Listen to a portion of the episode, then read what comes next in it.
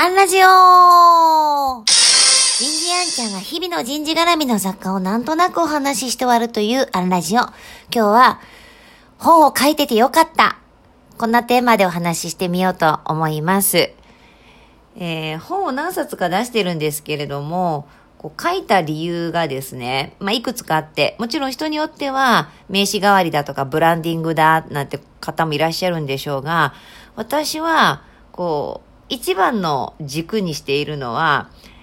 時代や空間を超えるためなんです。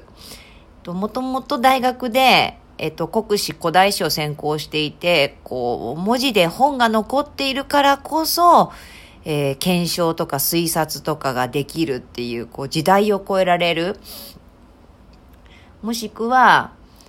えー、空間を超えられるってのがあるので、こう、基本的にはライブが好きなんです。こう、波動で音声で言葉を届けたいなとも思っているんですけど、このラジオもそうですよね。これは、あの、時代は超えないでしょうけど、空間は超えられると思って、こ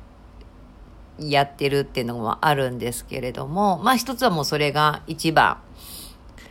あと逆に実際にこう本書いてみて出してみて、こう、あ、よかったなーって後から思ったことが、こう、どの本見てもこう一度自分が本を書いてるから、こう書いた側の方がどんな思いでどこにポイントを置いて、どんなこう骨格で書いたかっていうこう書き手の気持ちで本が読めるようになったので、それは本当良かったなと思ってたんです。ところがね、今日ね、本書いてて良かったって、もう一個追加が加わったんです。えっと、今、えー、森谷敦先生に中国古典を学んでいるんですね。本もたくさん出されている先生で。あ、今ちょうど NHK の100分で名著、今月4月が、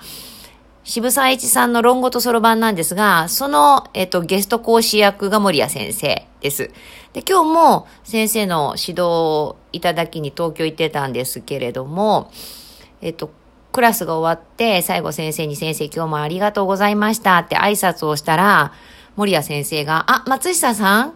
あなたの本を買いましたよって一言おっしゃってくださって、ええー、森谷先生が買ってくれたんですか？もう光栄すぎますってお伝えしたら、いやいや光栄なんていうほどの人間では僕はないですよ、みたいな感じで照れながら出て行かれて、なんて謙虚な方でいらっしゃいますかっていう先生なんですけどね。